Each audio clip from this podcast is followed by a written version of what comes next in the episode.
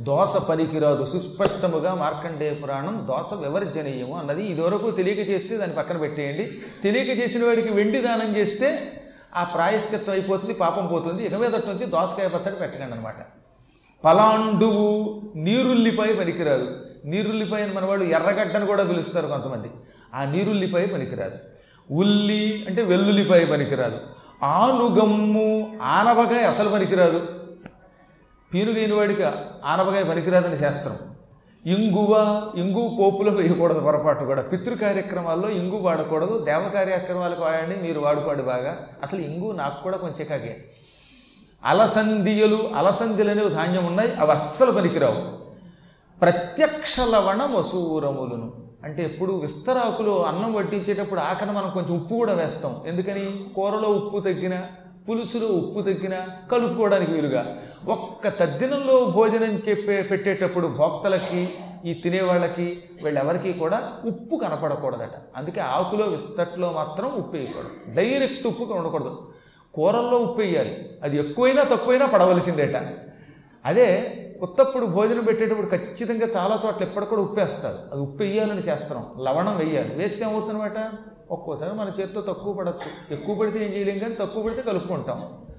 కానీ ఈ తద్దినంలో భోక్తలుగా వచ్చిన వాడికి పెట్టేవాడికి ఆకులు వేసి అన్నం పెట్టేటప్పుడు అందులో ఉప్పు మాత్రం వేయకూడదు. కనబడేలా చేయకూడదు. అందుకని దానికి ప్రత్యక్ష లవణం అన్నారు. పరోక్ష లవణం ఉండొచ్చు. ఎందుకంటే పప్పులో ఉప్పు కనపడదు కదా అందులో కలిపేశాక. పులుసులో ఉప్పు కనపడదు కదా. అలాంటి ఉప్పులే తప్ప డైరెక్ట్గా మాత్రం ఆకులో కనపడకూడదు. మసూరము చిరుశనగలు ఉంటాయి చిన్న శనగలు. ఆ చిరు శనగలు కూడా పితృకార్యంలో వాడరాదు. కన్యాధనంతో తద్దినం పెట్టకూడదట. ఒక అమ్మాయికి పెళ్ళి చేసినప్పుడు ఆ అమ్మాయికి పుట్టింటి వారు సొమ్మిస్తారుగా మొగుడు రేపు పొద్దున తద్దినానికి నీ డబ్బు పట్టుకురా అని తన పెళ్ళాం యొక్క ధనాన్ని ఉందే ఆ కన్యాధనాన్ని. దాని పొరపాటు కూడా వాడకూడదు. ఒకవేళ వీడు పేదవాడు వాళ్ళ ఆవిడ దగ్గరే డబ్బు ఉంది వీడు రూపాయికి పనికిరాడు అనుకోండి అప్పుడు ఏం చేయాలట?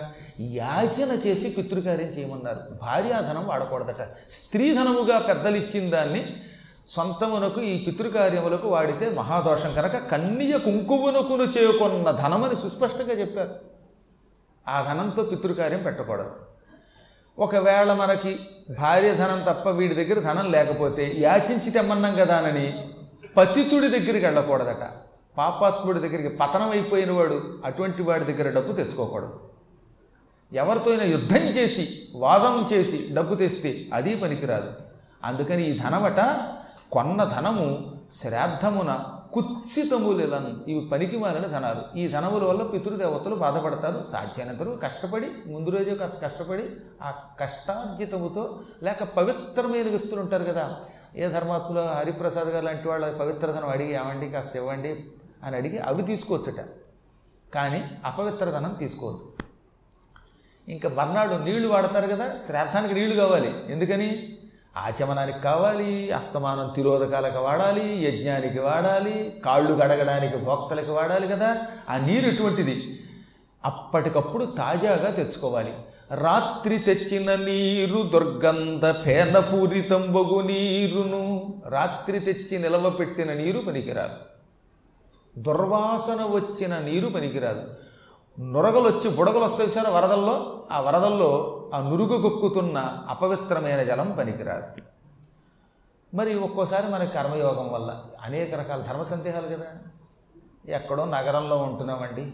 ఐదు రోజులకోసారి ట్యాప్ వస్తుందండి. ఉత్తప్పుడు నీళ్ళు దొరకవండి. మా వల్ల కాదండి. ఏం చెయ్యాలి? పోని ఏ మినరల్ వాటర్ తెచ్చుకుందామంటే అది ఏ ఏడాది క్రితందో తెలియదు పైకి అక్కడ ఆరు నెలలలోపు best. Before three months six months అంటాడు కానీ అది బెస్ట్ కాదు. రుష్టి నీరు కూడా అనిపిస్తున్నారు ఈ మధ్యన. డేట్లు మార్చి కాబట్టి ఏ నీరు ఎలా ఉంటుందో తెలియదు. అందుకని ఏం చెప్పారు? ఆవు పాల చొక్క ఆ నీళ్ళలో ఒకవేళ రాత్రి పెట్టుకున్న నీళ్ళలో నిలవ నీళ్ళలో వేస్తే అది స్వచ్ఛ జలం అయిపోతుంది. ఇవాళ కుళాయి రాత్రి వచ్చింది.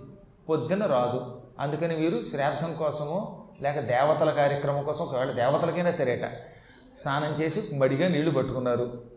అది పొద్దున్న నీరు కాదు కదా రాత్రి నీరు కదా నిలవన్న నీరు కదా అది పనికిరాదు అంటాడుగా రాత్రి తెచ్చిన నీరు పనికిరాదు అన్నాడు ఇప్పుడు ఈ నీరు తప్పలేదు. అందుకని అటువంటిప్పుడు ఏం చేయాలన్నమాట? కొంచెం గోక్షీరం అందులో వేస్తే అది పవిత్రం అవుతుంది. దర్భలు వేస్తే పవిత్రం అవుతుంది. లేదా గంగాజలం తెచ్చి ఇళ్ళలో పెట్టుకున్నారుగా ఆ గంగాజలం ఒక్క చుక్క అందులో వేస్తే అప్పుడు అది పవిత్రం అవుతుంది. అవకాశం ఉన్నవాడు మాత్రం అప్పటికప్పుడు ఫ్రెష్ వాటర్ తాజా జలం తెచ్చి పెట్టుకోవడం చాలా మంచిది. ఇంకా అలాగే ఏ రకమైన అపవిత్ర జలాలు ఉన్నా వాటన్నిటికీ క్షీరము గంగా జలము లేక దర్భలో ఇవి పవిత్రం కనుక అదే అలాగే చేసుకోమన్నాడు. ఆవు పాలు ఈనిన తర్వాత పది రోజులు లోపు అయితే మాత్రం అది వాడకూడదు మళ్ళీ.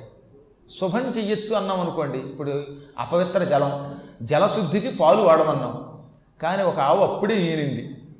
ఆ ఈనగా వచ్చిన పాలు ఉన్నాయే అవి గనక ఈ రాత్రి తెచ్చిన నీళ్ళల్లో వేసి ఇది శుద్ధయిందని పితృదేవతలకు వాడితే మొత్తం శ్రాద్ధం అంతా వ్యర్థమైపోతుంది.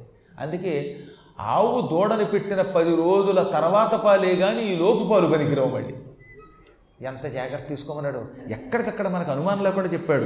ఈలిన పది దినంబులలోని ఆవు పాలను వర్జించున్నది అన్నాడు ఈలిన పది రోజుల్లోపు ఆవు పాలు కూడా పనికిరావు. ఎంత ఆవు పాలైనా సరే. ఎట్టి పరిస్థితుల్లో శ్రాద్ధం జరిగేటప్పుడు మరుగులో ఉండాలి.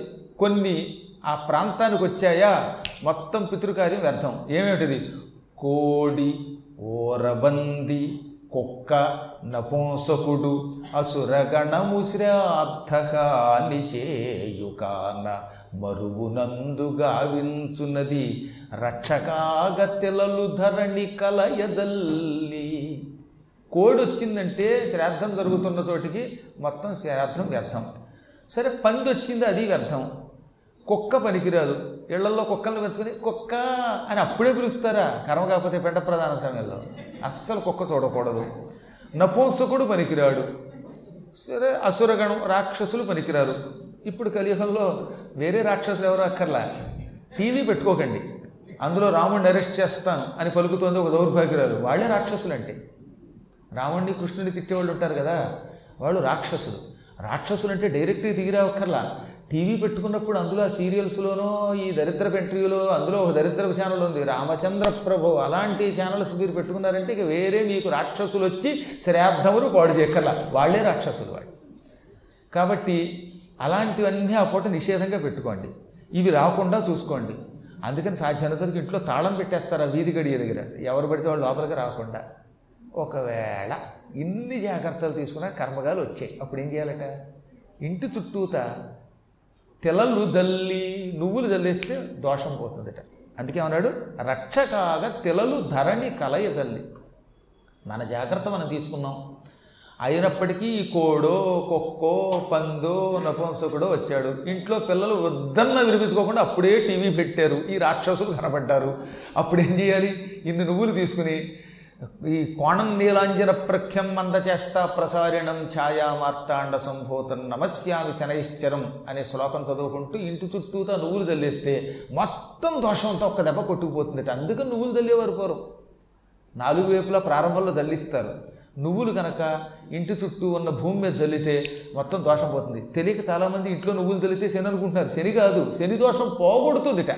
ఒకటికి రెండు సార్లు చెప్పింది ఆవిడ ఒరే నాయన ఏలినాటి శని దోషం ఉన్నా పితృదోషం ఉన్నా ఈ తద్దినాల సమయంలో ఇంటి చుట్టూ ముడి నువ్వులు చల్లుకోండి మీకు దోషం రావు. ఎవడన్నా పాపాత్ముడు నీ ఇంట్లోకి వచ్చినప్పుడు ఆ నువ్వులు తొక్కితే ఈ పాపం అంతా నీ పాపం కొట్టుకుపోతుంది. పుణ్యాత్ముడు వచ్చినప్పుడు అది తొక్కితే ఆ పుణ్యాత్ముడి వల్ల నీ కుటుంబం పవిత్రమవుతుంది అతడు నువ్వు సుఖపడతావు. కాబట్టి నువ్వులు చల్లు అన్నారు.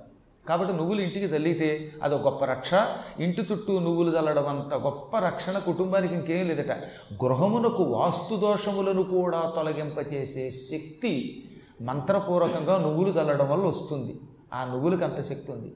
కాసి నువ్వులు తీసుకుని ఇందాక చెప్పినట్టుగా శని శ్లోకం చదువుకుంటూ ఇంటి చుట్టూ చల్లితే మొత్తం వాస్తు దోషాలే పోతాయి అన్నారండి పురాణాల్లో.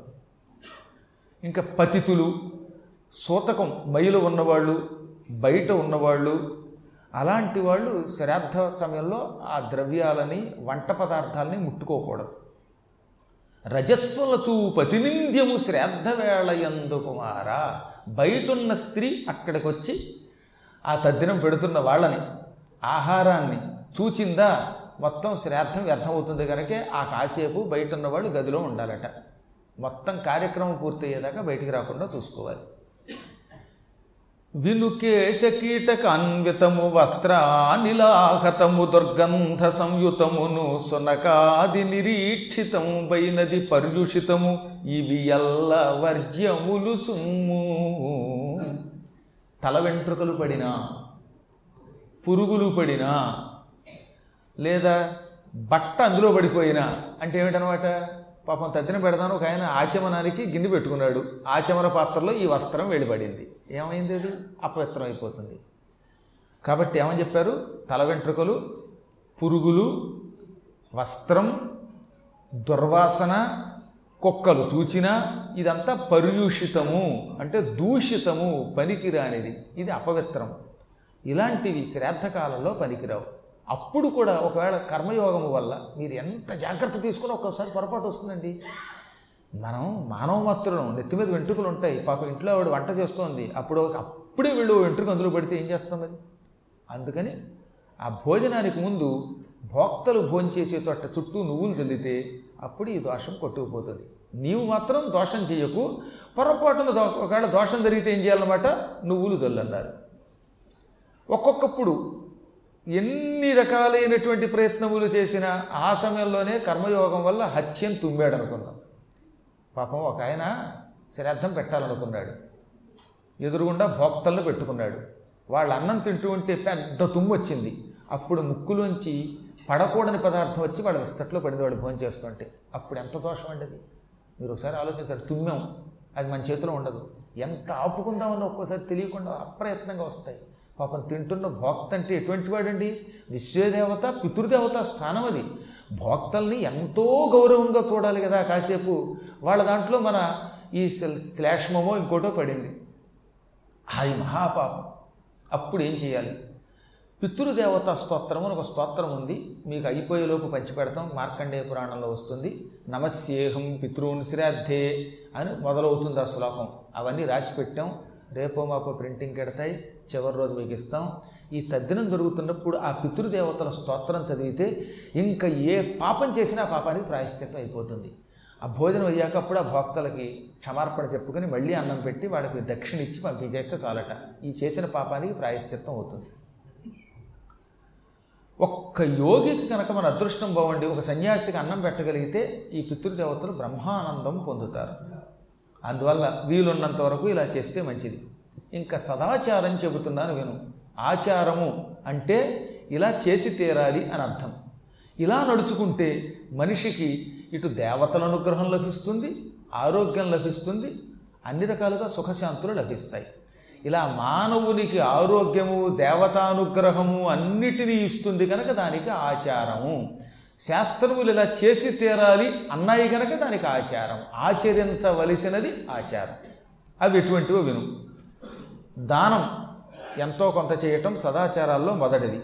తపస్సు అనగా కాసేపు ఆహారాన్ని జలాన్ని విడిచిపెట్టి కడుపుని కొంతసేపు మార్చి కఠిన దీక్షతో కళ్ళు మూసుకుని తన ఇష్టదేవతని స్తుతించడం తపస్సు అని పిలువబడుతుంది. ఇంద్రియ నిగ్రహంతో చేసి శరీరాన్ని బాధ పెట్టేదాన్ని తపస్సు అంటారు.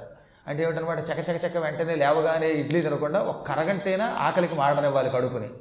తన శరీరం ఎంతవరకు సహిస్తుందో ఆకలిని అంతవరకు కళ్ళు మూసుకొని భగవద్ధ్యానం చేస్తే దానికి తపస్సు అని పేరు.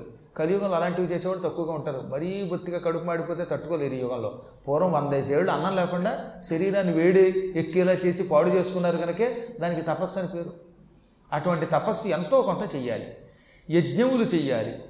వీలున్నంత వరకు ఇతరులను గౌరవించాలి. ఇలాంటి ఆచారాలలో ఉత్తమ ఆచారం బ్రాహ్మీ ముహూర్తంలో లేవడం తెల్లవారుజామున లేవాలి. రాత్రి ఏమో పెందరాళ్ళే పడుకోవాలి. ప్రొద్దుట మాత్రం పెందరాళ్ళే లేవాలి. రాత్రి పన్నెండింటి దాకా ఒంటి గంట దాకా క్రికెట్లు చూస్తూ సీరియల్స్ చూస్తూ పడుకుంటే పొద్దున్న లేవలేడు వాడు. దానివల్ల ఏమవుతుంది? ప్రాతకాలంలో చేయవలసిన కర్మలన్నీ ఆగిపోతాయి. దానివల్ల అనారోగ్యం వస్తుంది. అసలు షుగర్ రోగానికి మూల కారణం ఏంటో తెలుసా? మనం మంచి వయస్సులో ఉన్నప్పుడు తెల్లవారుజామున లేవకపోవడం దానివల్లే షుగర్ వస్తుందని ఆయుర్వేదం చెబుతోంది.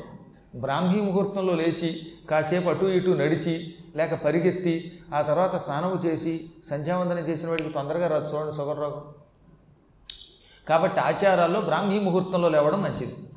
ధర్మార్థ చింతన చెయ్యాలి.